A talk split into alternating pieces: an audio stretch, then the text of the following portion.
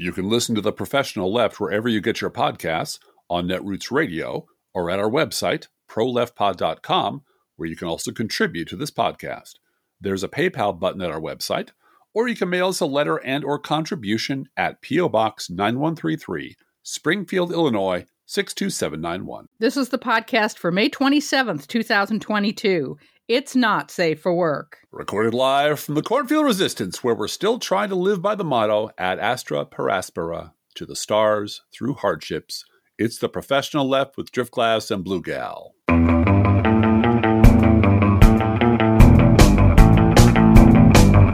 Hey, Blue Gal. Hello, everyone. Hey, I discovered the missing sentence from the previous paragraph. Uh-huh. We learned once again that deplorables really do cling to their guns and twisted perversions of Christianity. Yes, they do. They really do. And I'm going to politicize the hell out of this. Just for the record. Because it's a political decision that Greg Abbott made. Yes, it's so a political everybody decision. Everybody have guns. It's a political decision to vote Republican. It's a political mm-hmm. decision to let everybody have as many guns as they want, regardless of how crazy they are. And it's a political decision to stand by that no matter how many, how high the body count. Mm-hmm. And how, how easily it, much of it could be reversed. There's no fix to everything, but much of it could be mitigated. We could mitigate it. We just don't want to. And by we, I mean the Republican Party. They're just, right.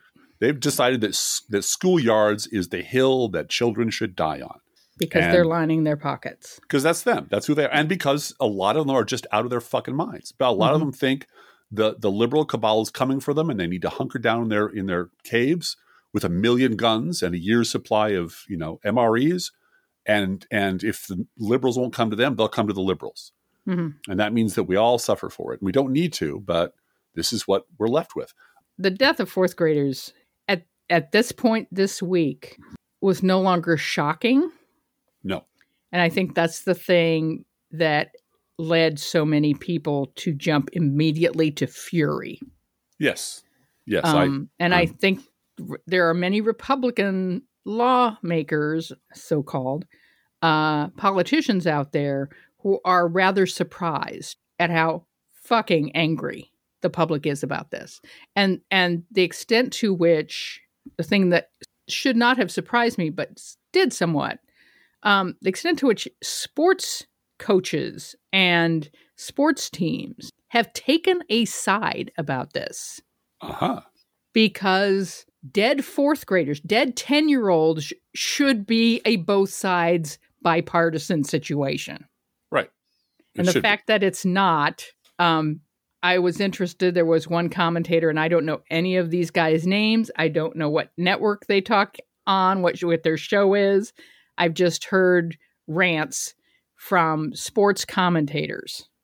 And one of them, the people that follow that sort of thing will know who I'm talking about, kept saying, I vote both sides of the aisle. I'm straight down the middle. I vote for Republicans and Democrats, but this is a Republican problem. And and then he went off on, you know, the N R A and having an N R A convention in Texas this was that week. Steve? You mean Steve Kerr? No, Steve Kerr is the coach right. of the uh, Los Angeles team, I believe, basketball team. Mm-hmm. Um, we're in... I learned this morning basketball playoffs. This is how little I know about any of this. Uh-huh. Um, the Miami Heat last night uh, had at the beginning of their, I guess it's game five of the playoffs, uh, a moment of silence for the victims of the Uvalde shooting, and then said, here is the phone number of the switchboard of the U S Senate. You should be calling your senators. Please mm-hmm. call your senators and ask for common sense gun control. Okay. And make your voice heard by voting in November. That's all we got Boy, left. Boy, did Marco Rubio have something to say about that. That was mm-hmm. very upsetting to him. Sure it was. Well, and just uh, in that same vein, uh, on a much smaller scale, our, our friend Athena mm-hmm. uh, posted the uh, publicly known Uh, name and contact information for the catering service and the convention center mm-hmm. that are hosting the uh, N R A convention mm-hmm.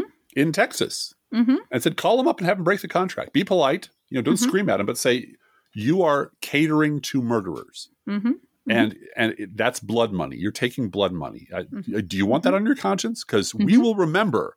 We will remember that it was you who set the table, literally set the table for murderers mm-hmm. in Texas after your Texas governor allowed so many guns with so little care to flow through the state that any psycho can get a hold of them and murder children. Mm-hmm. That's your legacy. Do you, are you sure you want to host that convention? Are you absolutely sure? Because I know for one thing, there are no guns going to be allowed at that convention. That's right. That's because right. Because freedom. Well, and I'm concerned that if the convention center cancels on them, they're do- that's doing them a big favor. They should have to cancel the convention themselves out of shame, and they well, won't. They don't have that part of their. They don't have whole. that part. They don't have shame. Exactly. Exactly. Um, I, you know, I am. Uh, last night, late at night, I tweeted a thing. And I think probably now is the appropriate time to add it to our conversation, which is mm-hmm. to misquote a Sherlock Holmes, famous Sherlock Holmes saying, once you've eliminated every civilized option for getting Republicans to stop acting like monsters, to stop being monsters, that includes being civil, shaming them, compromising mm-hmm. with them, begging mm-hmm. to find a middle ground, exposing hypocrisy, catching them lying a thousand times. Once you've eliminated all of those alternatives, the only alternative left, no matter how ruthless, is the only way forward. Mm-hmm. Republicans have mm-hmm. left us no alternative but to say, your party has to be destroyed. Mm-hmm. Your party, mm-hmm. your hold on this country, not some revised, reformed, political center-right party coming out of the ashes. No, your whole party is just fundamentally evil. And the thing that really this reminds me of, and I didn't live through it, but uh, my mother's husband did, was the London Blitz. Mm. Um, and it it became the background of daily life in England from about nineteen forty till mid or late nineteen forty-one. And, and death as well. And death, pe- constant death. People, constant. people really do, you know, in we see it in movies, we see the Blitz and people hiding in subway stations, and all mm-hmm. of it washes over the fact of how many people died in the Blitz. Yep. People yep. died every day. Yep. Their houses were bombed, their houses collapsed. Explosions killed people. Yeah. The, um, the Lord of the Flies movie is about mm-hmm. kids being evacuated from England mm-hmm. uh, during the Blitz to, to mm-hmm. the safety. My my mother's husband was evacuated to Wales mm-hmm. for his safety. Mm-hmm. I believe his mother lost two houses during the Blitz. Um, and the thing is, it, you know, keep calm and carry on was the attitude. But the attitude was, we know who the enemy is. Mm-hmm. We know where they are. We know why they're doing this, and we know what it'll take to stop them. And we're going to work as hard as possible to to track them down and destroy them. Mm-hmm. That's the mm-hmm. way we're out of this problem. That's the way the bombing stops. The bombing stops once the fascists are destroyed. Mm-hmm. In this country, we know who the allies of America's mass murderers are. And we know why they enable mass murder. And we know who they are. And we know exactly what it'll take to stop them. And It in in the Blitz, they never took it for granted. Well, this is just going to go on forever. Mm-hmm. We just have to no, live with this forever. Didn't. This is yep. just a fact of life in, in England now. We're just going to have to deal with it. No, mm-hmm. they knew either Germany will bomb us to death, and we're going to fight back with every ounce of energy we have, and they'll conquer us. Which, in which case, you know, our our ships abroad, the the empire abroad, will continue the fight. That's what Churchill promised. It doesn't mm-hmm. matter if if they take over England. We're going to continue killing fascists until mm-hmm. all the fascists are dead or until right. we destroy their armies.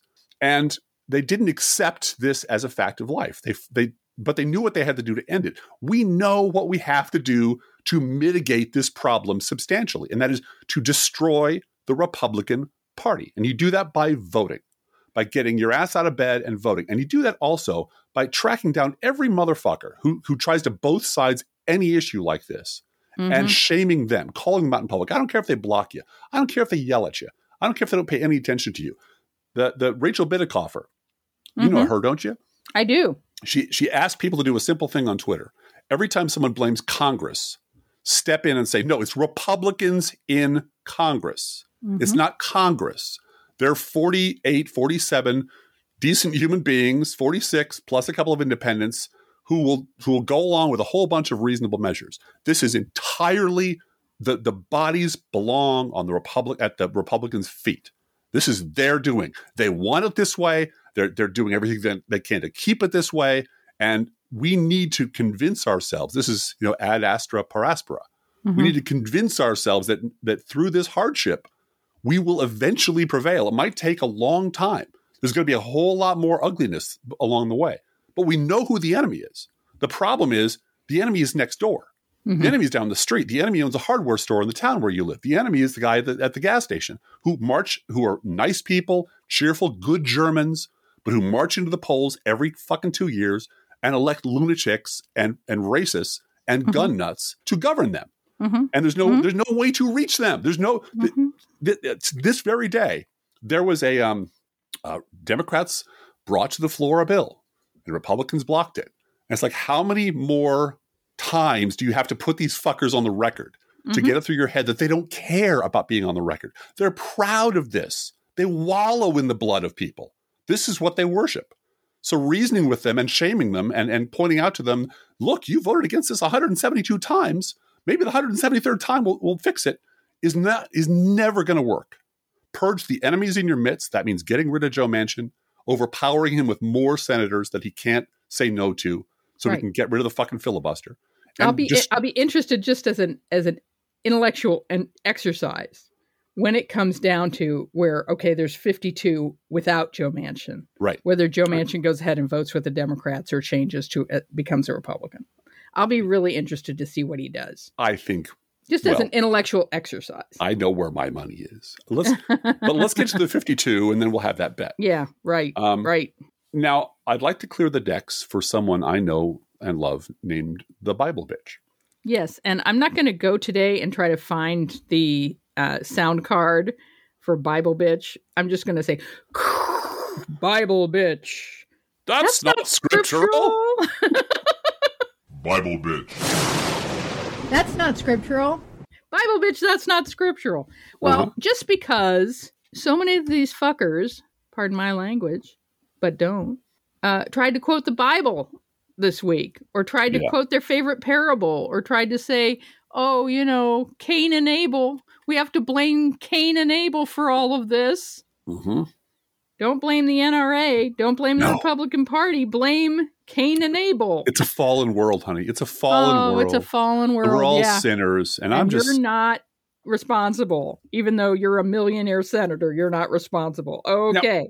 Now, I, let, let me make sure I understand this. These are the same people, the same denomination of Christianity, the same mm-hmm. twisted perversion of Christianity that are constantly blaming liberals for everything in the world. They're, well, they, and, and the irony of. We're going to legislate abortion. Right. The hell out of it. Right. To prevent the social evil of abortion. Mm-hmm. We're going to we're going to pe- sign a law in Oklahoma that m- declares that life begins at conception. Right. Mm-hmm. And our religion stands. That's over everyone else's. And yet then when it comes to guns, because their pockets are lined with blood money, well, you can't really pass a law. That law won't work. People well, won't obey that law. You can't let it. I love it when attorneys general say, laws yeah. don't work.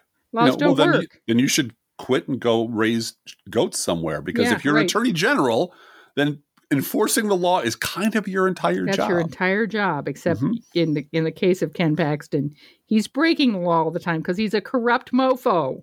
And and we know why this, we know why this is. Because... Mm-hmm. You're saved if you're a member of the cult. It doesn't matter what you do. And, everything and else your is... inconsistencies are just fine yeah. with Je- oh, with fine. your white Jesus. Yes. So so Jerry Falwell and Pat Robertson can blame liberals and the A C L U mm-hmm. and lesbians for nine eleven right. without right. batting a fucking eye. First right. reflex, blame the liberals. They're monsters. They're the there's a sons of Satan. But you catch them doing some shit. It's, well, you know, I'm not perfect. Yes, I'm, right. I'm just forgiven. I'm just I'm forgiven. Just, I'm just yes. forgiven. I'm, a million times I've forgiven because I, I I sit in the right pew in the right church. And my the, the guy with the big hair who takes my money every Sunday tells me that I'm special and saved and better than everyone else. Even though I shouldn't judge everyone else, I fucking well do because my entire religion is based on saying I am better than you. Speaking of which, yeah. Blue Gal. So all of this this week, uh, all of that having the Bible quoted to me so many times um, really got under my skin. Um, and then uh, the the big story, if there hadn't been this this horrible shooting this week, the big story in my mind is this uh, Baptist church sex scandal. Yes. Where wow. uh, you might remember Pastor Ronnie Floyd of the Southern Baptist Convention. He prayed with Trump in the Oval Office. It turns out the same Ronnie Floyd, same guy, was in charge of leading the cover-up of an in- independent investigation into hundreds of cases of sexual abuse by pastors in the Southern Baptist Convention. Go- going back decades. Decades. Mm-hmm. Everybody and, knew it. Everybody knew it. Yep. Mm-hmm. Yep. And um, that leads me to a born-again pastor who I don't know whether he's a Baptist or not. He's uh, in an in, in an Indiana New Life Christian church, so I assume that's not Baptist. Um, but Pastor John Lowe the Second went before his congregation saying he was resigning from the ministry. He's sixty-five, so, you know, great timing there. Sure. Um, uh, I, I have committed a grave sin. I committed adultery twenty years ago. I'm asking for your forgiveness. Um, I'm asking for forgiveness and my pension. And my Social Security. Yes, exactly. I like, I like my, my ample church pension and your forgiveness. Please forgive me. Yes. Right. And initially, um, the congregation gave him a standing ovation for confessing, called for privacy and healing. He said he was stepping down from the ministry.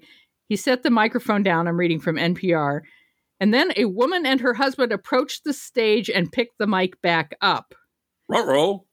The woman told her own story of a teenager whom this pastor repeatedly sexually victimized and of a sexual relationship that extended into her twenties. Uh-huh. I have lived in a prison of lies and shame for twenty-seven years. I was just sixteen when you took my virginity on your office floor. The woman told Pastor Lowe, who stood at the front of the pews. You are not the victim here, she said, saying he had not admitted the full truth of what he had done. You did things to my teenage body that had never and should never have been done. For years, the woman said she had wanted to speak up about the issue, but women, uh, but people were either too afraid or wanted to cover up the incident. This church has been built on lies. The lies need to stop. And her husband as well. Uh, took the microphone and said, you can't talk to my, talk about my wife. Uh, you did this to her. Um, and all of a sudden, it's it's a little bit of a different issue than just, I committed adultery and I'm sorry and please forgive me. Yeah, when, you, the, abu- when the abuser is allowed to frame the issue in the way yeah. that is most favorable to the abuser, exactly. Which is what, you know, a lot of churches allow, a lot of churches yep, encourage. Absolutely. The white uh-huh. male is in charge of it. Mm-hmm. Uh, all right. And this is all happening this week. Yeah. Uh, just, you know, pimples popping all over the place. Uh, just um, as an addenda to that story, yeah. just a, and literally yeah. an addenda to that story. You know, remember David French? Yes. Uh, big, big, uh, big Southern Baptist guy, big, big evangelical guy, writes about religion, is always sorry about everything. This is the clown that that uh, Bill Kristol was going to promote as the third party candidate to defeat Trump because it was, voting for Hillary was just too icky. So we're going to run David French, who was some guy who wrote for the Weekly Standard. And big religion writer. And I listened to him this week, and he said, and I, I, this is almost a direct quote, it's a slam at atheists, mind you, but no atheist has ever done more damage to the church than the Southern Baptist Convention mm. has done. Mm-hmm. And, mm-hmm. you know, this because they believe they are fucking saved, and they believe that is a magic get-out-of-jail-free card for every perversity. And the degree of shock everyone is experiencing, which is righteous and right and true. But think about it. Didn't you have an inkling that these people were fucked up for like thirty years? Ever since they started lying about us, ever since they started treating us like trash, ever since people like Newt Gingrich said, you know, murdering your child is just a liberal value. That's why you right. need to vote Republican and then rewarded. Didn't you get the feeling that maybe these were all sick fuckers in one big sick fucking boat? And so the degree of surprise that this church turned out to be a bunch of molesters and cover-up and and uh, scam artists is is not is just as shocking as discovering the Republican Party is full of Republicans. Like, oh, holy shit, they were they were really they were rotten meat all along, and that stink you could smell that was always being covered up by piety and always being covered up by the liberals are gonna are gonna tell you that this church is, but they're lying devils. All of that stink that all turned out to be true. All of it turned out to be true. So I apologize for interrupting. No, that's all right. Um, in California, they're, uh, they have had what they called a look-back period, which ends in December, December thirty-first of this year. that uh, a three-year period from twenty twenty to twenty twenty-two that permitted complainants regarding sexual abuse claims that exceeded the statute of limitation. A three-year period in which you could ignore the statute of limitations and come forward. And now the Catholic Church, of all the places, the Catholic Church, is seeking uh, help from the Supreme Court, the, you know, six to three Supreme Court. Please uh-huh. don't let this happen. We are facing potentially ruinous liability. Yeah, we sure are. Of the California look back window. Mm-hmm. Review is critical now before the Catholic Church in the largest state of the union is forced to litigate hundreds or thousands of cases seeking potentially billions of dollars in retroactive punitive damages. It well, wouldn't surprise me at all if SCOTUS six to three lets the Catholic Church and their history of abusing children no. off the hook. Of course, it wouldn't surprise me either, uh, yeah. especially given the pathological, you know, the the the Christopathic um bent of most mm-hmm. of the court, mm-hmm. um, given the very heavy Catholic influence on the court, right? Um, given their, they love giant corporations and far-right religions, and the Catholic Church is both, mm-hmm. or has been both in the past.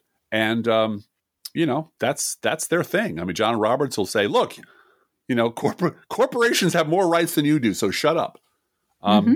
You know, this is, this again, this is just an, a horrible period of history we're living through.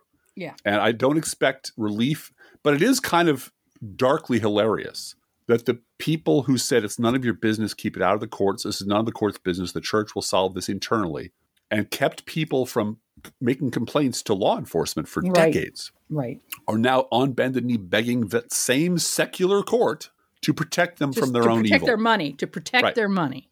And yep. this is what's going on with the Catholic Church, with the Republican Party, over and over again.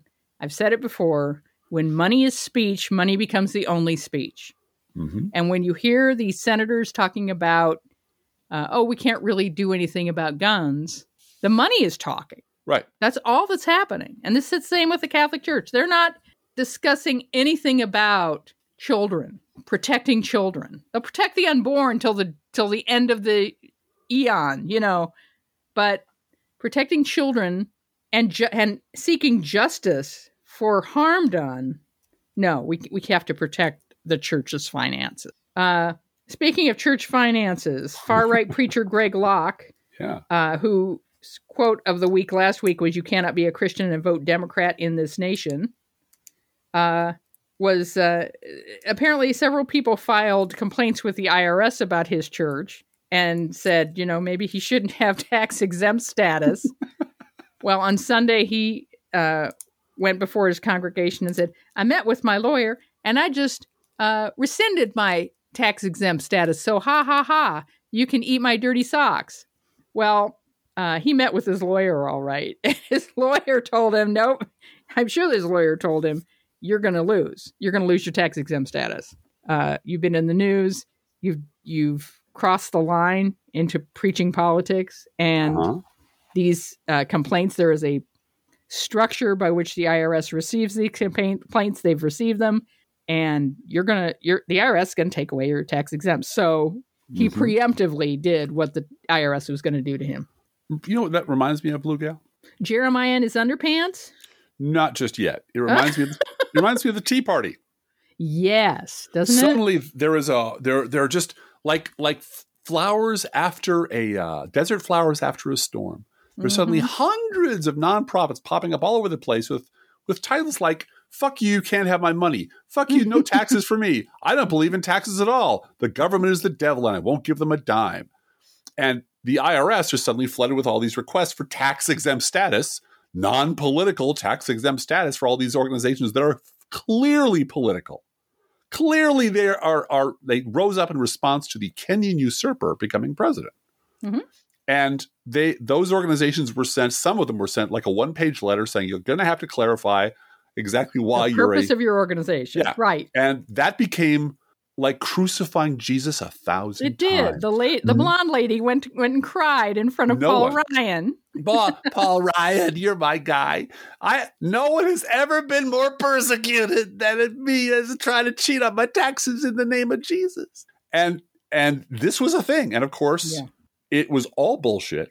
It, and there were liberal groups that were equally questioned by the I R S. Yeah, and but sent since a one-page letter. Yeah. Exactly. Please clarify. There, yes. There wasn't a giant fuck taxes, I'm going to vote Republican movement um, on the left. Yeah. So there weren't a commensurate large number of people trying to pretend they were non-political advocacy organizations when they clearly weren't. And of course, this extremely reasonable request by a vastly underfunded and overworked I R S that was suddenly flooded with these requests was treated like the roundup, uh, like like fugitive slaves being tracked right. down, you know, in the North by by Simon Legree.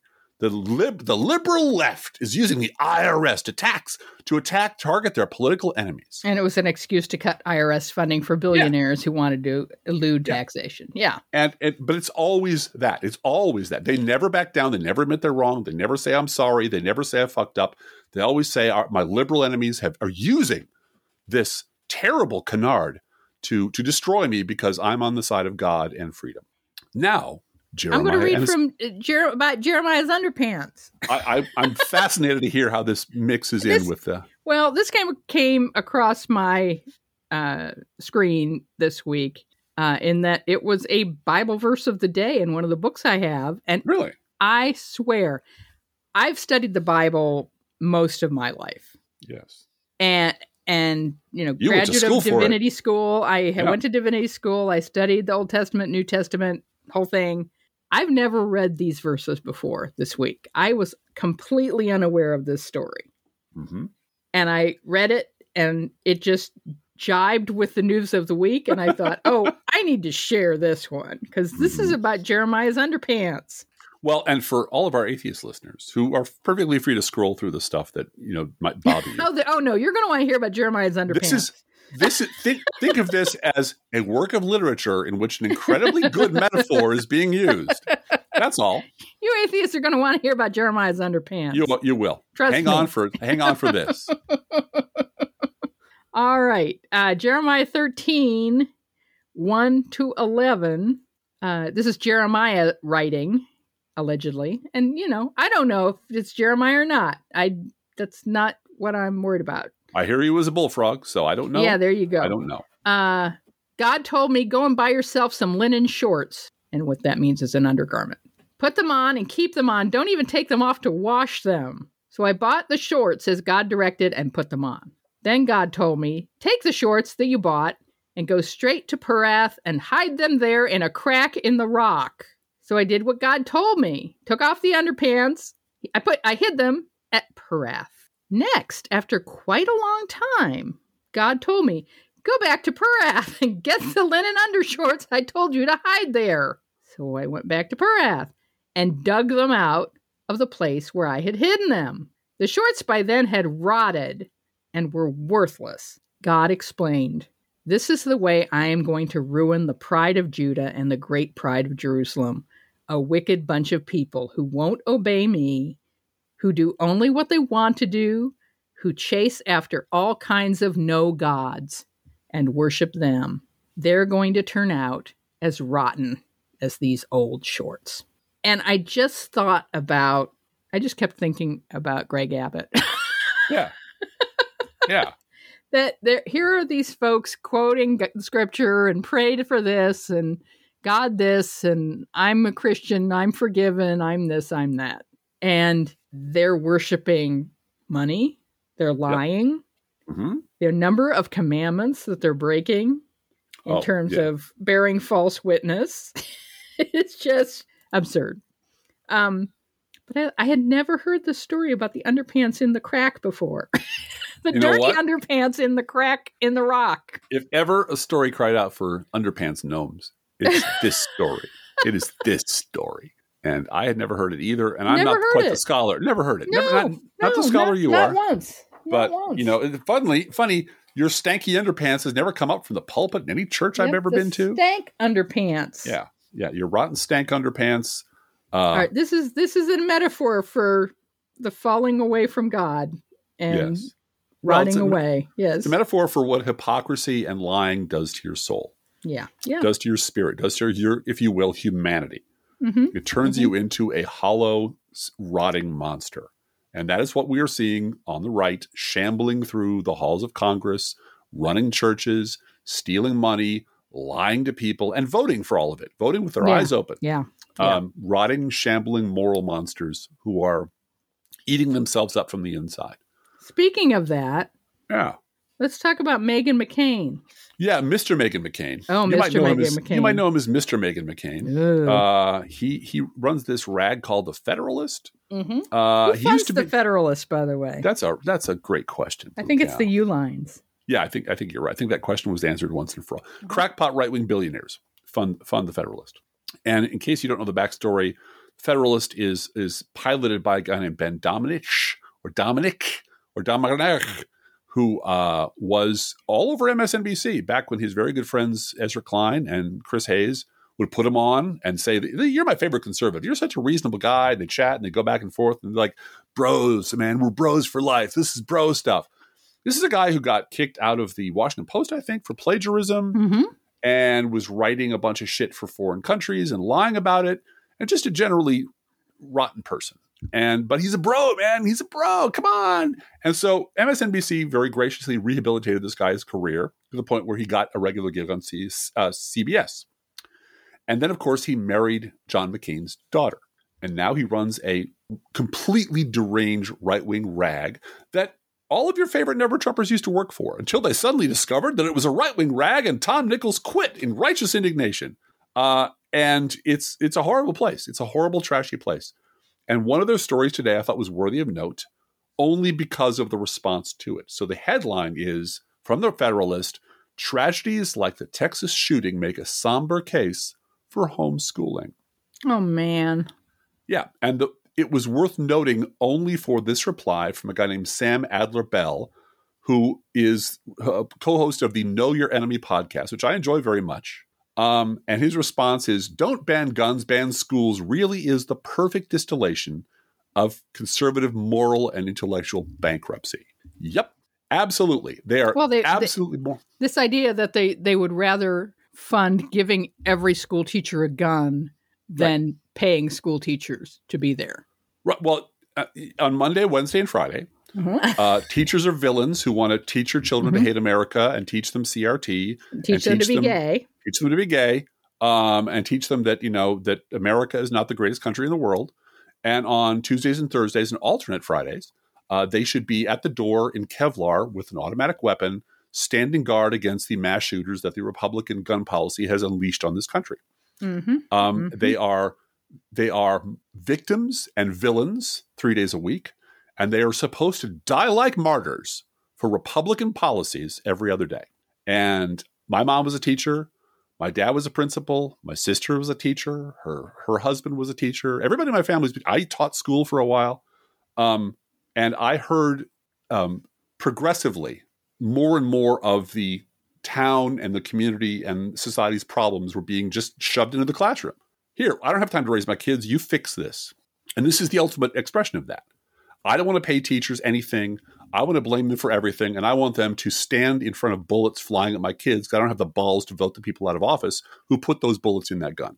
Yeah, and and that's and this really is the the bankrupt end of the conservative movement. There's mm-hmm. no place for it to go other than armed insurrection.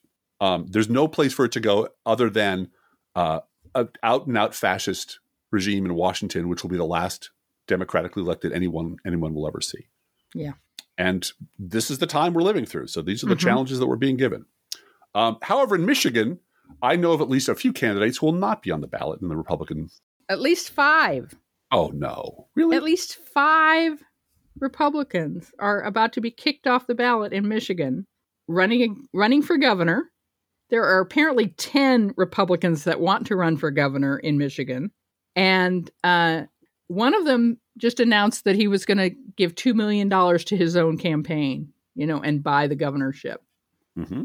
Uh, Gretchen Whitmer appears to be uh, unimpressed with these ten Republicans, five of whom, it was discovered, have a total of sixty-eight thousand fake signatures mm-hmm. on their ballot initiatives.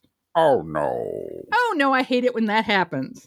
Oh, uh, attempted election fraud? Are you kidding me? From those nice election people? Fraud.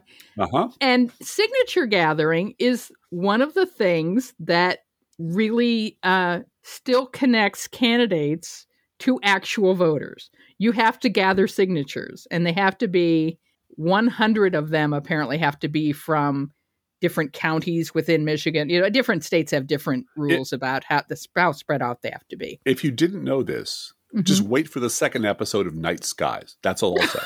That's all I'll say. Night That's Sky all. Has answers to everything. It does. And it's it's a wonderful, we'll probably be touching on it in Science Fiction University uh, yeah, sooner rather than show. later because we both really enjoy it. Anyway, the That's problem we're old, with we're old people, Driftglass. We, we identify with people that take prescription drugs uh, in the morning. Have a hard time walking outdoors. Yeah. um. Yeah. So Michigan G O P signature gate is going to, uh, as one commenter said, there are going to be fewer Republicans in the Republican clown car in Michigan. Oh no! Oh that's, no! We hate it when that happens. But that's more. That's more peanuts for everybody in the car. That means more peanuts for everybody. Yeah. yeah. Uh, I want to also um, say rest in peace, Ray Liotta. Yeah. Who passed away in the past? Or Ray Liotta, hours. However you pronounce Ray it. Ray Liotta. It's Ray yeah. Liotta. It is Ray Liotta. Mm-hmm. And and it reminds me of something you were telling me uh, earlier this week at lunch. Um, I don't know why. I think it's just because it's such a a Goodfellas type name.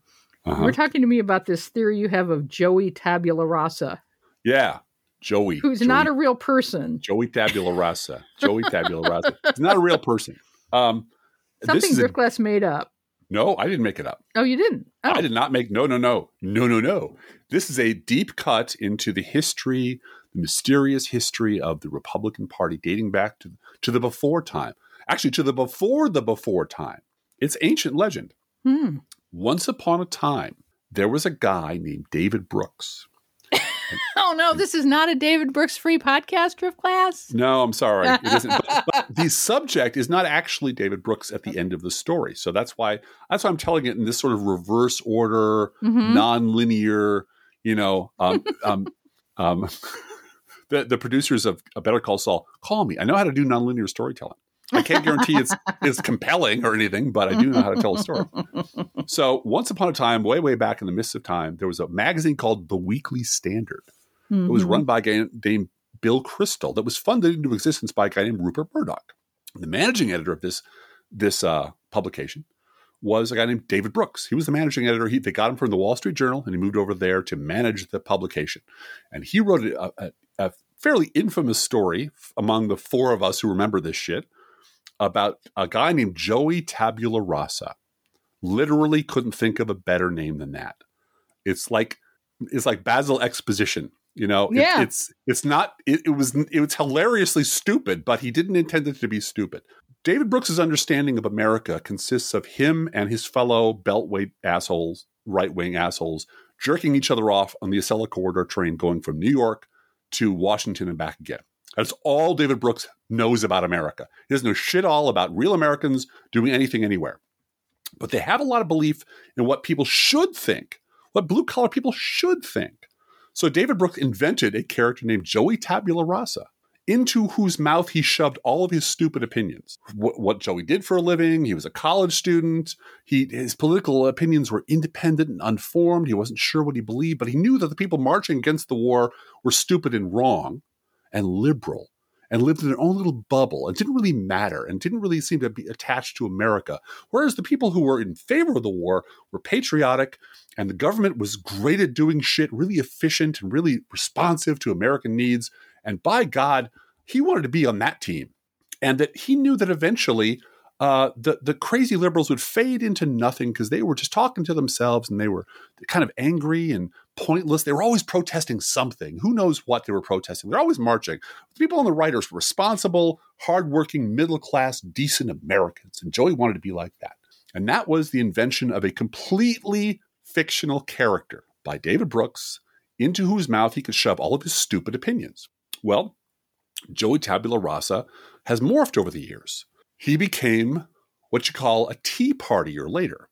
Joey Tabula Rasa two point oh became, didn't want to take responsibility for supporting Bush, didn't want to take responsibility for all the shit he had talked during the Bush years, didn't want to take responsibility for backing the Iraq war. So suddenly, this kind of straw man has a funny hat and a Gadsden flag.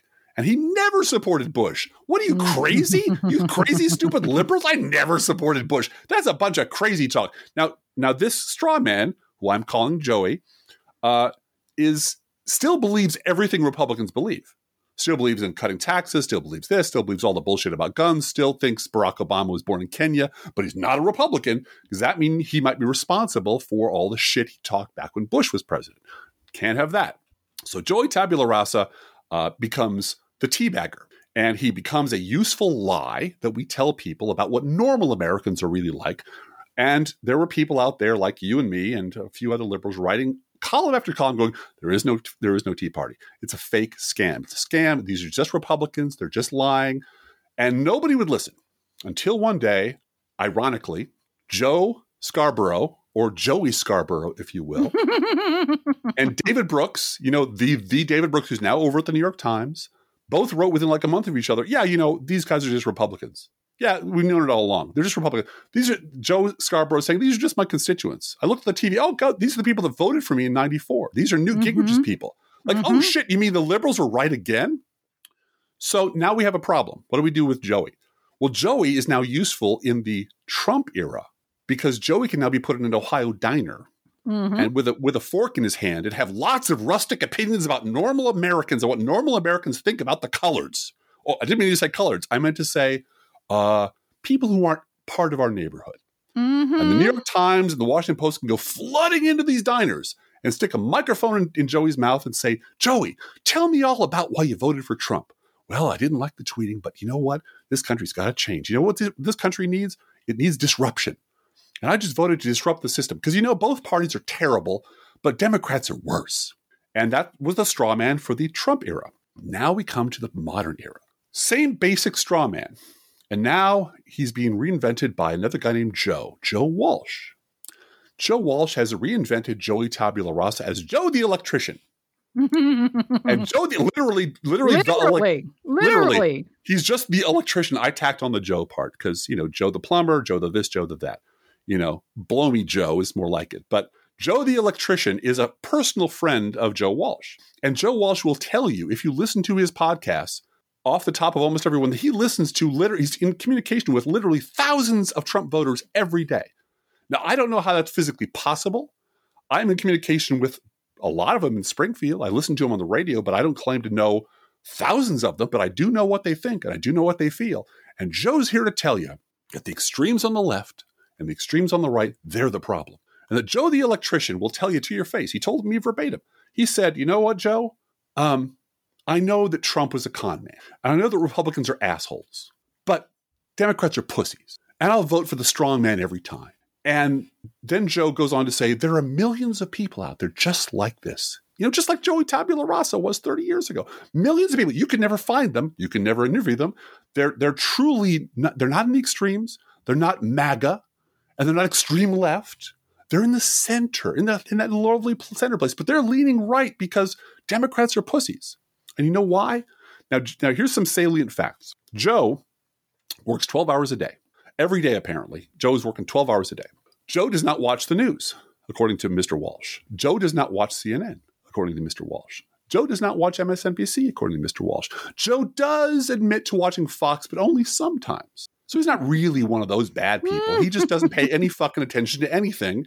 And when he's not busy not paying attention to the news, he is off at work. So he can't do everything at once. Hardworking, normal Americans. Joe, Joe wants to emphasize over and over again, this is a normal American. This is a normal person for whom Joe Walsh swears that he speaks. Millions of them. Well, here's the thing. What Joe the electrician is mad at is that Jennifer Granholm, in an interview, laughed and said, this is just an example, laughed and said, well, if you didn't have, uh, if you had an electric car, the gas crisis wouldn't wouldn't hurt you, wouldn't bother you.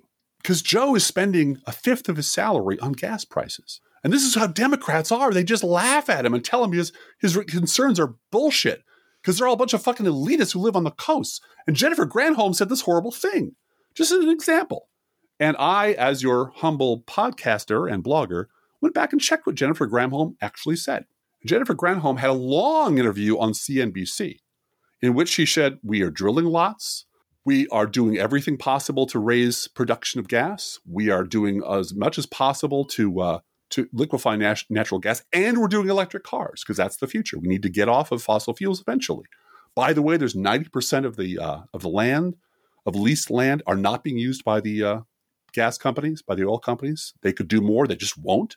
The Keystone Pipeline is a fairy tale. It'll be fifteen years till the first drop came down, so that's not going to help us. So she gave a really extensive answer to what Joe Walsh was lying about her saying, because he said all she ever all she said was, I was, you know, I was saying through the voice of Joe the electrician, this thing where she just laughed and said, well, buy an electric car, this won't be a problem.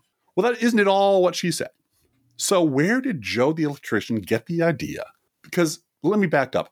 Joe the electrician, I will guarantee you, if he really is working twelve hours a day and doesn't pay attention to news and doesn't watch television and doesn't see these things, doesn't have the first fucking clue who Jennifer Granholm is mm-hmm. or no. what she does couldn't or what her out, policies her are. Out. And you doesn't know three blonde pictures. He couldn't pick out which one no. she was. No, and he couldn't. And he doesn't know what her policies are. Nope. He, he, she's a fighter, but he wouldn't know that. He just knows Democrats don't fight. Joe the electrician is very hardcore, concretized opinions about Democrats based on what? He doesn't watch the news, doesn't listen to blogs, he doesn't he doesn't pay Facebook. attention to anything. So w- well, but he doesn't exist. Here's the problem. Mm-hmm. He doesn't exist. So I did track down a thirty-four second clip of Jennifer Granholm taken wildly out of context saying, oh, and by the way, if you have an electric car, this this crisis really isn't a crisis for you, during a press conference. That thirty-four second clip was grabbed by the T P U S A asshole who works for Charlie Kirk. Mm-hmm. It went viral on Twitter, which I'm sure Joe the electrician pays no attention to, and was viewed one point two million times. It was then uploaded to the Fox News universe where it was beaten into the fucking ground. Now, who who is it that pays attention to what T P U S A does every day? Is it normal people who pay no attention to the news? No, it's fucking Republicans. Who watches Fox News and goes, aha, Jennifer Granholm, she said this mean thing. Is it people who pay no attention to the news and pay no attention to anything? No, it's Joe Walsh. So Joe Walsh is doing exactly what he used to do as a right-wing hate radio host when he was on Fox. He's gleaning the world. He's looking out there for one dumb thing out of context he can then take and amplify and say, this one silly thing taken wildly out of context is what every Democrat believes. Mm-hmm. Democrats refuse to fight for people like this, and I represent millions of them. So mm-hmm. you should pay you should listen to me, because my opinion will tell Joe the electrician how to vote in the next goddamn election. And it'll be Joe the something or other the Shaking next time. my head. And the next time, and the next time. And from David Brooks thirty years ago to Joe Walsh today, it's a constant thing. They invent some muppet. They find some little thing out there that will piss their listeners off and insist this is the entire Democratic Party, and then get mad at Democrats for not fighting harder, for not messaging better. Why aren't you messaging to Joe the electrician better? Well, Joe the electrician is not real. Joe the electrician doesn't listen to news, according to you. I don't know where he would hear these speeches if he pays no attention to anything. I kind of think you're talking about Joe Walsh, and I kind of think you're talking about all the fucking never-Trumpers, and I kind of think all the never-Trumpers hate the left and really, really want us to be the two thousand fourteen Republican Party. End of story. Yeah. Was that too much? No, that's fine. Thank you, darling. Uh, the Jesus Babies and Guns lady in Georgia only got three point four percent of the vote, Drift Glass. But that oh. doesn't mean she didn't make the primary lit. The Georgia primary for U S Senate and governor. She wanted to be governor, I believe. Oh, Jesus, yeah. Babies, and guns. And, and a whole bunch of talk about, we worship Jesus and America belongs to us, and therefore we'll govern Georgia. Yep. She'll be back. three point four percent of the vote. Yeah. Oh, yeah. No, she's got back. a career ahead of her. That's for sure. She does. She's She's the next iteration of Katie Abrams. Well, and that's that was my point. Um, not just Katie Abrams, but someone suggested to me on Twitter this past week about, wow, Bluegar was really on the money. I had my doubts, but she was really on the money. These primaries are lit. Yeah. And I reminded him that I survived two thousand ten when we had Christine O'Donnell, I Am Not a Witch, And uh, who was the other lady in, in Arizona? No, no. Uh, it was Harry Reid, Nevada. Oh, in Nevada. In Nevada. In Nevada. Yeah. Yeah. Sharon Angle. Sharon Angle. Old uh, Sharon Angle, bit. Second Amendment Solutions. Right. Angle. Yeah. Uh, running away from reporters at the end of her camp. Finally, just running away. Like, mm-hmm. She couldn't answer any questions about anything. And, uh, but they were both, you know, right-wing nut jobs and uh, unqualified to hold office. And when you take that in twenty ten, that seems like the good old days, because oh, yeah. you add Right Side Broadcast Network and Newsmax, and uh, you're you're pretty much taking Mentos and Coke in yeah. large quantities and dumping it into a beaker, and you're going to have an explosion of know-nothing bigotry. Well, and this come is out of the Republican Party. This is the actual marketplace of ideas, not the highfalutin one yeah, where we're all going right. to sit around and, and debate nobly and civilly. No, this is a, the fight to see who gets to sell the, the shittiest heroin to the dumbest addicts right. out there, because that's where and, the money is. And that's make where money, the money is. And make yeah. money, because yeah. we've decided money is speech. We've decided corporations are people. And as we and, talked with a, with one of our listeners last week at a restaurant, the ratchet only moves one direction. Yeah, yeah. Um, and Driftglass, you were saying this morning that uh, the Democrats now have a, a billionaire yes. promising to invest a billion dollars. Yes. In the midterms. Would you like to hear about that? Yeah. It's it's a news update, but I'd be happy to jump. Yeah, jump tell the line us about it bit. Now, because I have some more details about some something related to that. Oh, it's a Democratic billionaire. We've got him, uh, named Sam Bankman-Fried or Fried. He is a uh, crypto magnet, currency magnet. So I don't know if it's a billion dollars in dollars or a billion dollars in shiny turtles or a billion dollars in uh, that's now worth twenty dollars. But mm-hmm. at the moment, he's saying um, he could spend a billion or more in the twenty twenty-four election, which would easily make him the biggest ever political donor in a single election. He's mm-hmm. thirty years old. He's the founder of a currency exchange, cryptocurrency exchange, F T X. And said in a podcast interview released Tuesday that he expects to give, quote, north of one hundred million dollars in the next presidential election, and that he has a soft ceiling, quote unquote, of one billion dollars, with his spending likely to be on the higher end if former Donald Trump runs again. So this and, is for the presidential election, not for well, the it's midterms. The, it's the next election cycle. Okay.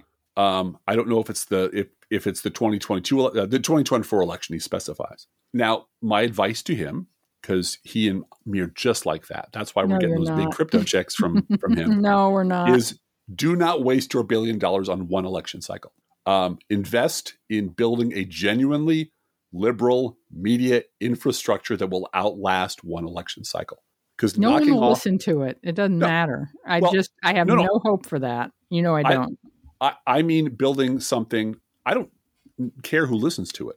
I want an infrastructure that will intimidate the mainstream media into actually doing reporting.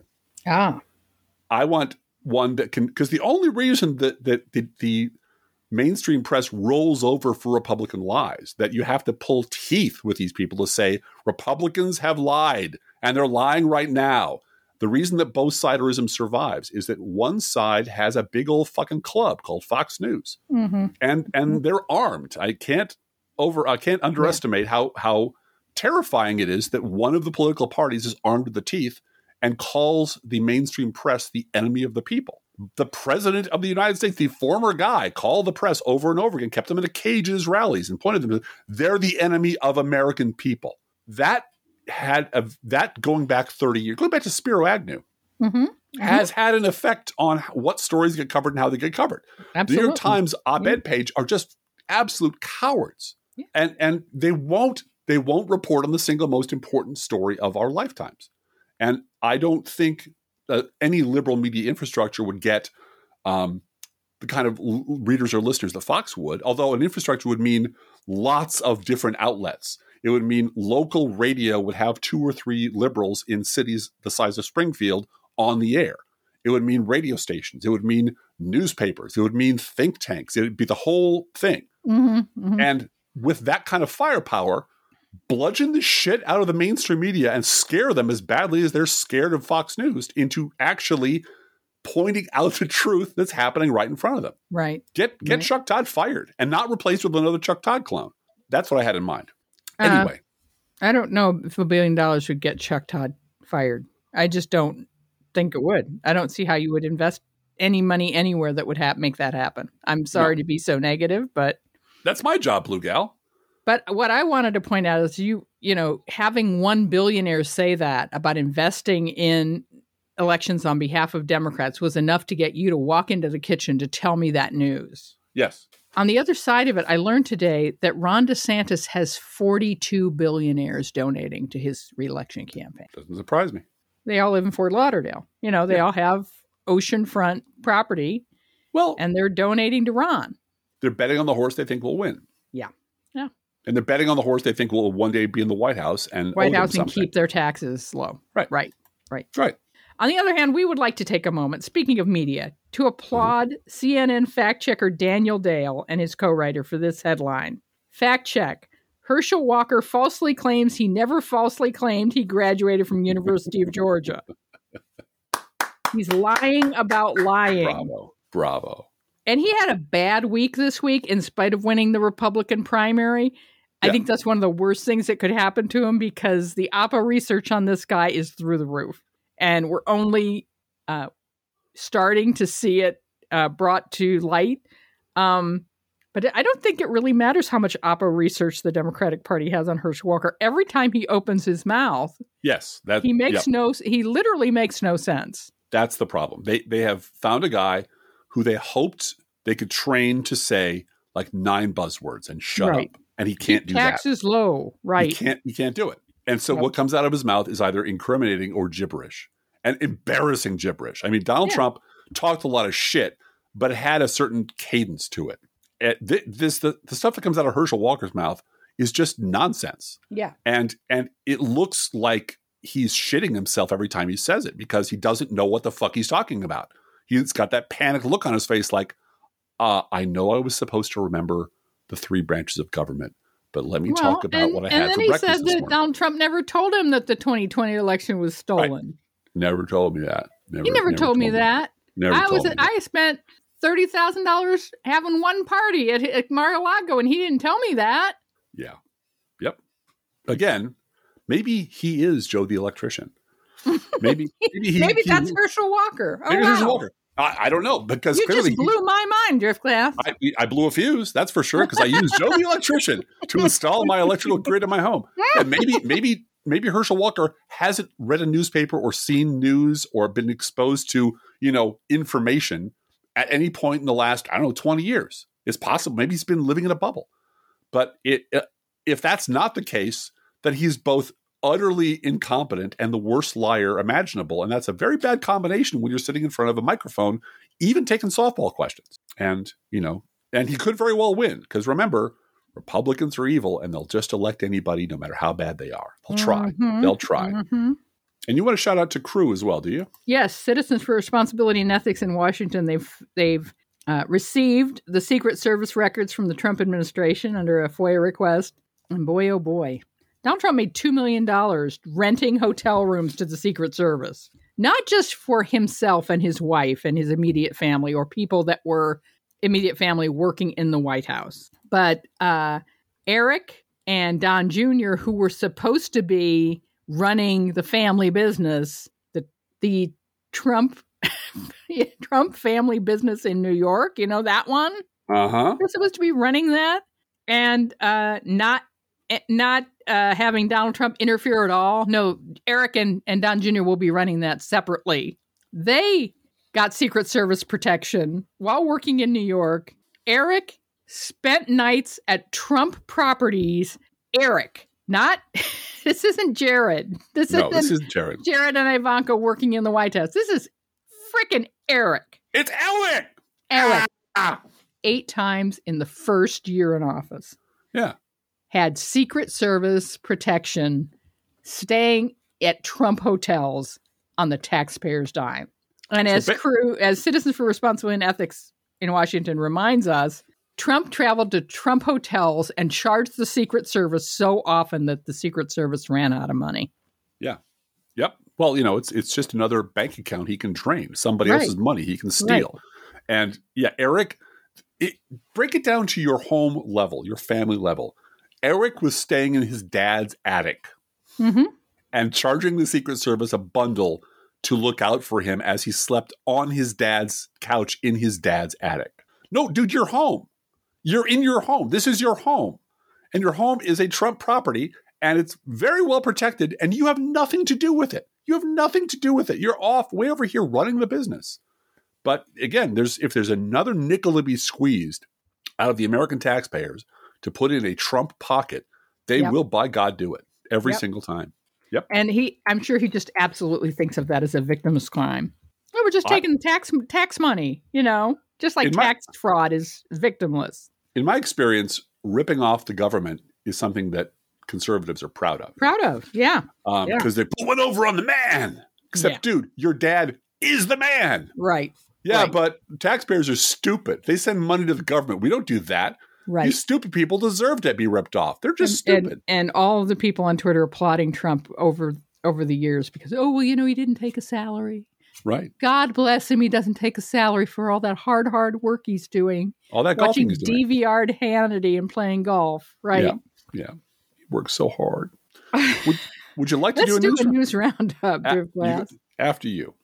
The Bidening continues. Just hours ago, Senate Democrats proposed and Senate Republicans blocked a domestic terrorism bill that would have opened debate on gun measures after the deadly Texas school shooting. Uh-huh.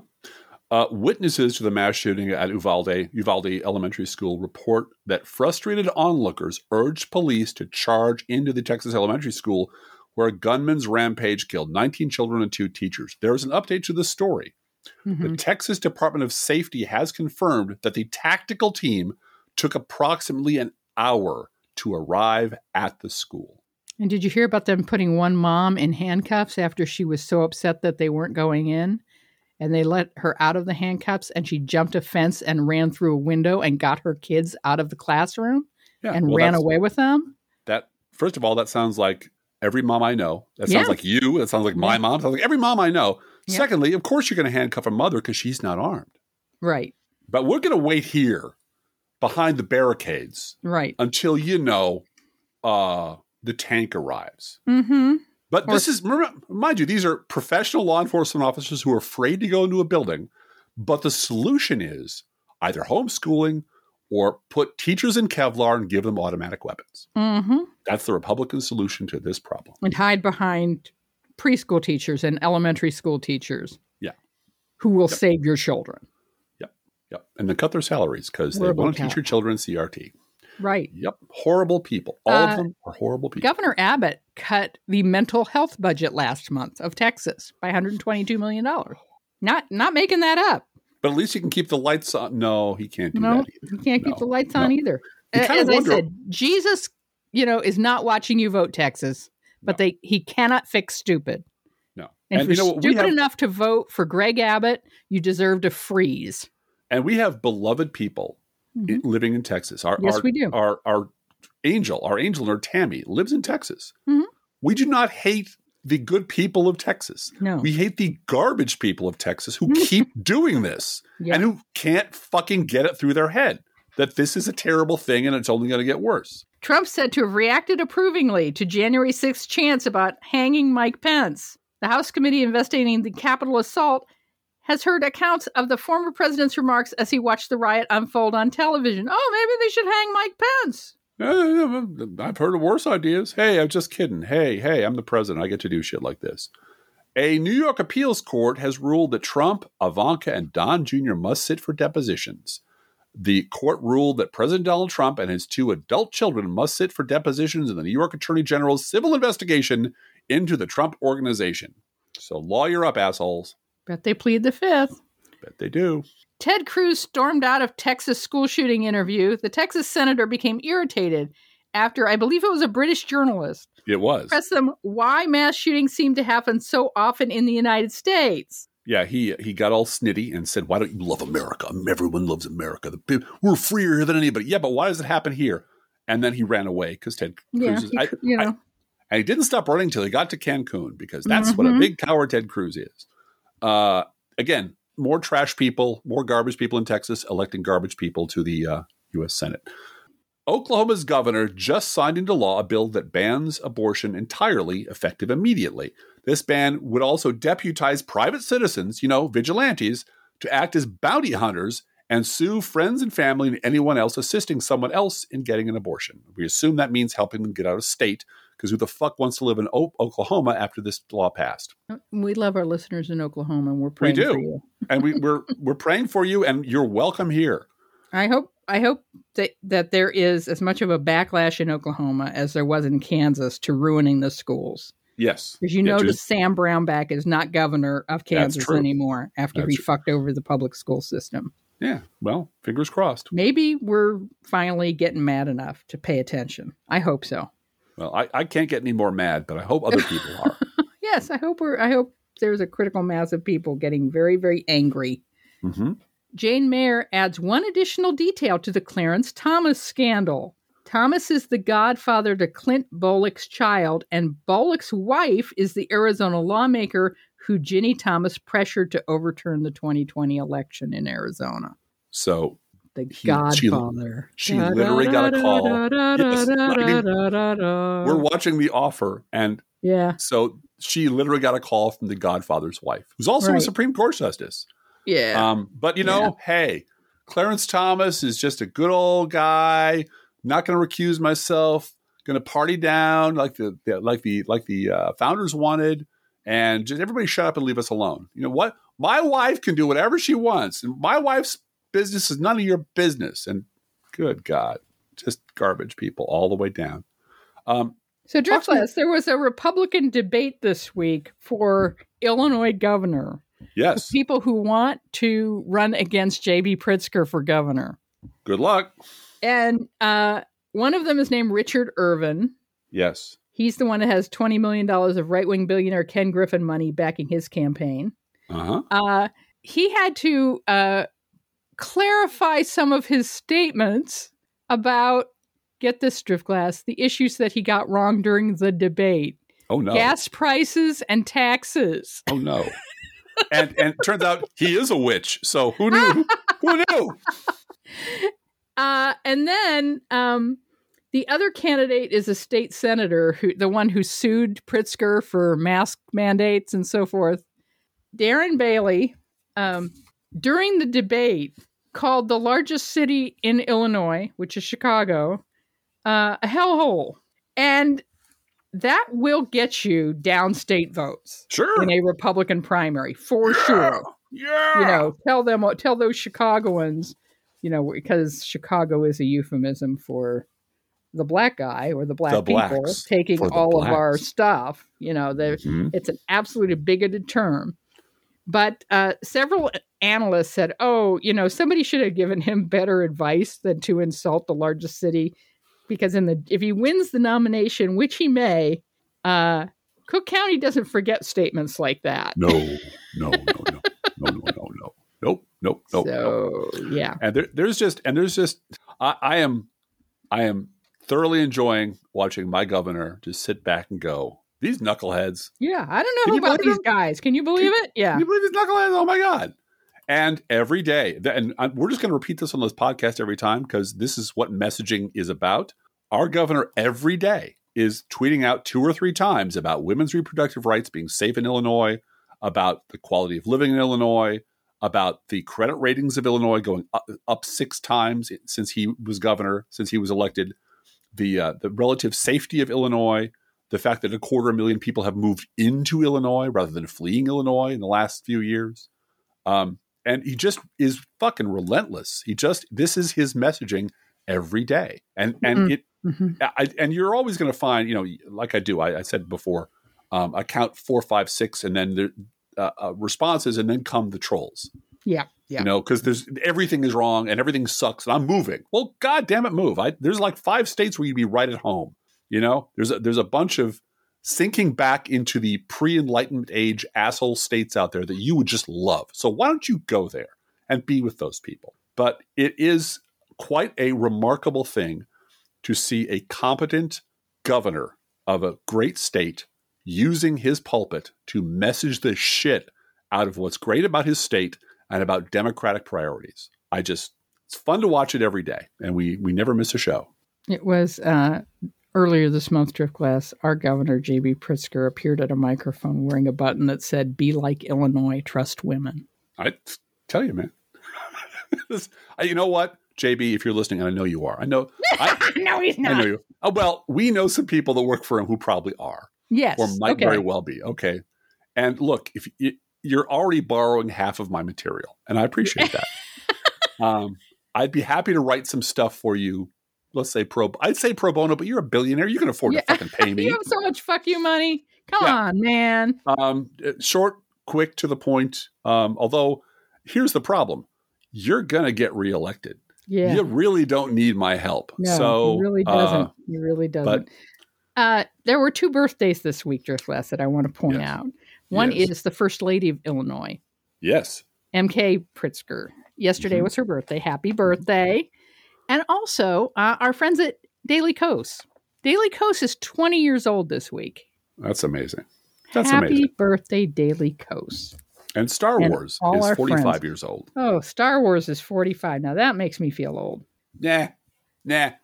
nah. Do you want to talk about lo- more about local wing radio, or did you say everything you wanted to say? Oh, I, I have had occasion to run lots of errands in the last week, and I do listen because we used to have um, uh, one radio station that would broadcast on A M and F M, and there's a sliver of time in the afternoon when one of those when that station would have a liberal on, a guy named mm-hmm. Jim Leach, who's pretty good. He's a good Illinois uh, Democrat, good Illinois liberal, and he's a good talk guy. And he's also everywhere. He's he's he does acting, he does voiceover, he does muni- the, the municipal, the, the Muni theater.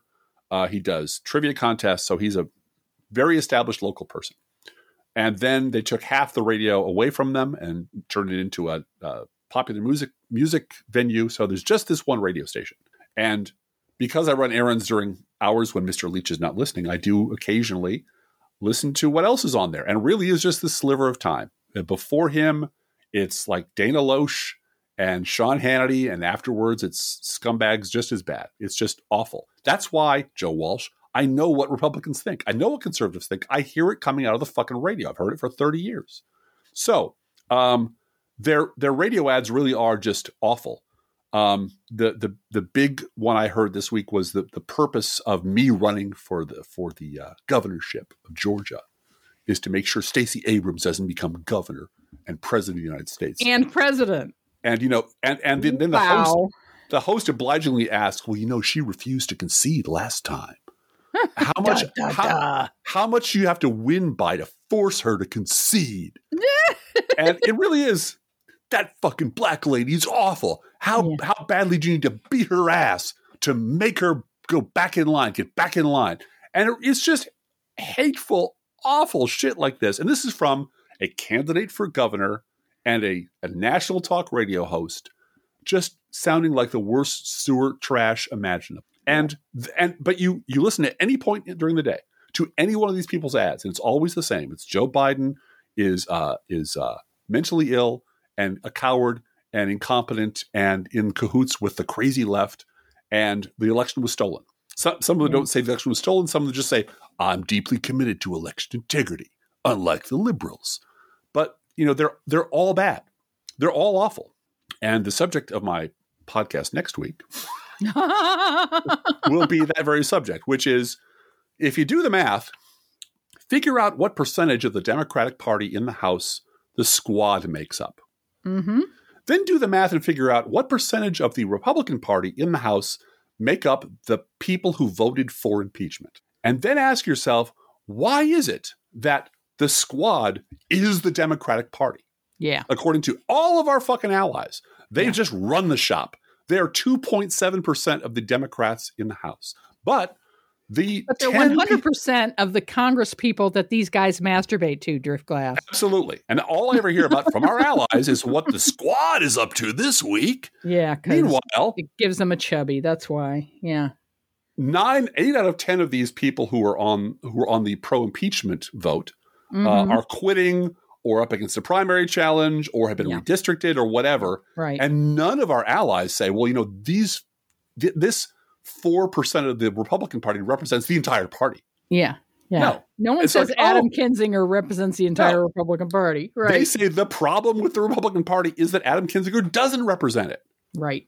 And so you can see where the both siderism is coming from. But I'll have more statistics and math problems next week. Drift Class, would you like to make a comment about Beto standing up to the ridiculous press conference? Uh, well, I, I was delighted. Uh, I was uh, thrilled. And I listened to, uh, you're going to hate me for saying this, but I'll say it anyway. I listened to Charlie Sykes lie about mm-hmm. it. Mm-hmm. Yeah, I, I, I, I did heard, too. I was in the kitchen at the time you were cutting carrots. I heard him say, "Yeah, uh, this week, you know, because yep. he's both sizing the issue. Yeah, uh, your yeah. favorite, Never Trump, the big podcast, big big network, big you know media company over at the Bulwark. They have nineteen podcasts and forty people on staff, and they have a bunch of newsletters. And the host was saying, you know, on the right you have Greg Abbott, and on the left you have Beto O'Rourke saying, "God mm-hmm. damn it, we're going to take your guns," because that's the crazy left position. Except Beto O'Rourke never said, "I'm going to take away your guns." Sykes repeated this like two or three times. A K forty-sevens. He, he said, said he was really gonna, clearly, "Goddamn, I'm going to take away your A K forty-seven." A R fifteens yeah. and A K forty-sevens. Yeah. So, yeah. and Charlie Sykes knows that. So Charlie Sykes yeah. is lying about what mm-hmm. Beto O'Rourke actually said. Yeah. And then he turns around, and, and then I looked up. Well, maybe maybe he's not mistaken. Maybe taking away, you know, banning these two weapons is a terribly unpopular issue, and only liberals believe in it. Oh no! Wait a minute. It enjoys what you call broad bipartisan popularity. Support, yep. Which yep. is weird because Charlie is shedding all these tears for the good old days when we could find a way to compromise. Well, mm-hmm. you know what? All of Beto's ideas are compromises. They are. But they're, that does not.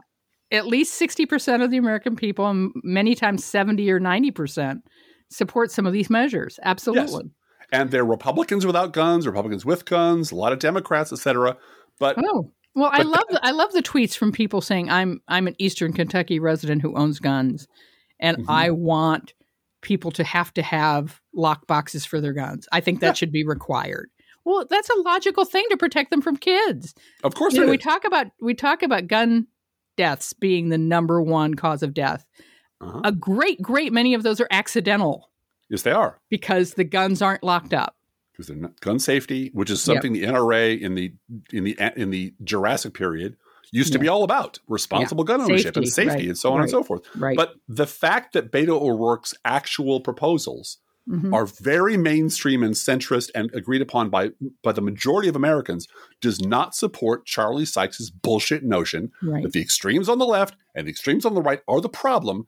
And he, like Joe Walsh, represent millions of people in the middle who just want a sensible, centrist, compromise solution to these terrible, vexing problems caused by the extremes by both sides. And like, you know, these people only learned that Trump taught them one thing, which is that nothing can destroy the both sides do it lie. Right. And it right. will always be a safe place to hide out and rob people of their money by telling them lies they want to hear, just like David Brooks was doing thirty fucking years ago. And I want to do a shout out to those people attending uh, Phoebe Bridgers concerts this week.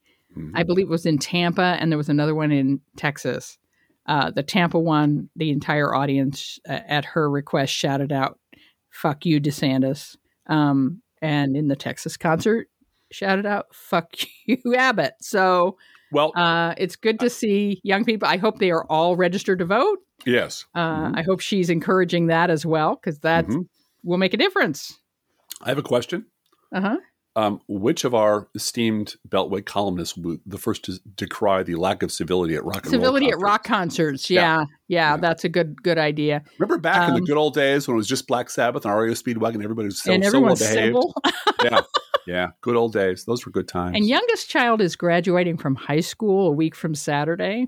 Yes, she is. Uh, I'm a little broken up about it. It's just kind of hard to let go of all my little kids going off to um, college. All of them are going to be in school, post-secondary education. Yes. Uh, yeah. Um, and she wants me to listen to the new Harry Styles album, which I listened to the first two songs for her, and they're not bad. That I will That's say it. Not bad. You know, I, I almost got through this whole podcast about swearing, Blue Gal, and now I'm going to swear. Goddamn Harry Styles. I don't want my daughters listening to that I'm stuff. I'm putting my giant foot down. As long as you live under my... Oh, you're leaving? Oh, well, shit. Okay. As long as you're living under my roof, I'm off to the dorm. Yep. Yeah. Yep. Yep. yep. Each week we post to our Facebook page and website and Internet Kitty sent in by you, the listeners, This week's Internet Kitty is another Merino sheep from Dog-Faced Herman, because I love sheep and I'm going to have this as the Internet Pet of the Week. Uh, Winnie, a k a. Marshmallow, she's expecting a baby. Yes, at least one. At least one. And she's very big and round and lying under a tree, and she does not want to move right now, so go away. Yeah, go just, away. She's going to sit here and be big and round.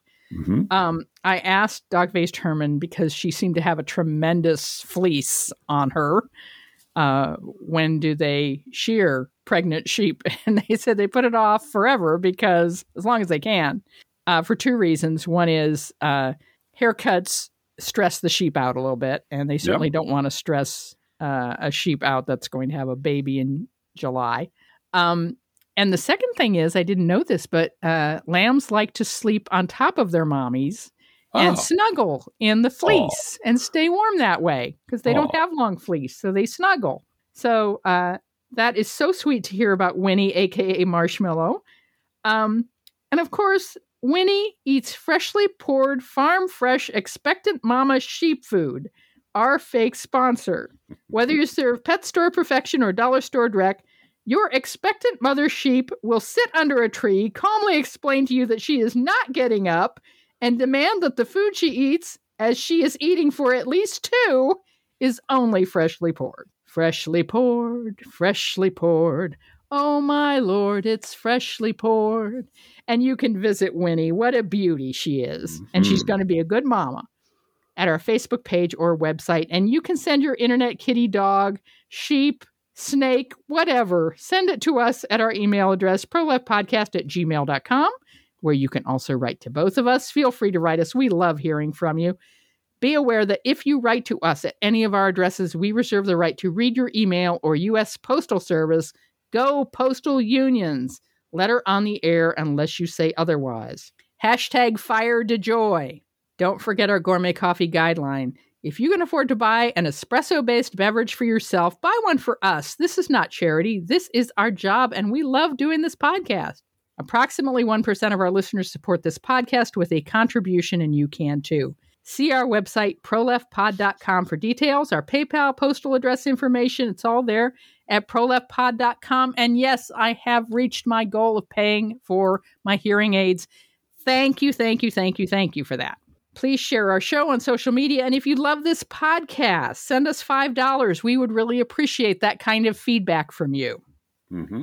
And thank you. Hey, Drift Class, how are the Internet Kitties doing this week? Well, Blue Gal, the Internet Kitties are thoroughly enjoying watching J B. Pritzker throw shade all over Greg Abbott on Twitter. Hey, let's think about living. Think about living. Let's think about loving. Think about loving. Let's think about the hooping and the hopping and the popping and the loving, loving, loving. Let's forget about the wine and the crying, the shooting and the dying, and the fellow with the switchblade knife. Let's think about living. Let's think about life. The Professional Left Podcast is recorded under a Creative Commons license. Copyright twenty twenty-two, D G B G Productions Incorporated.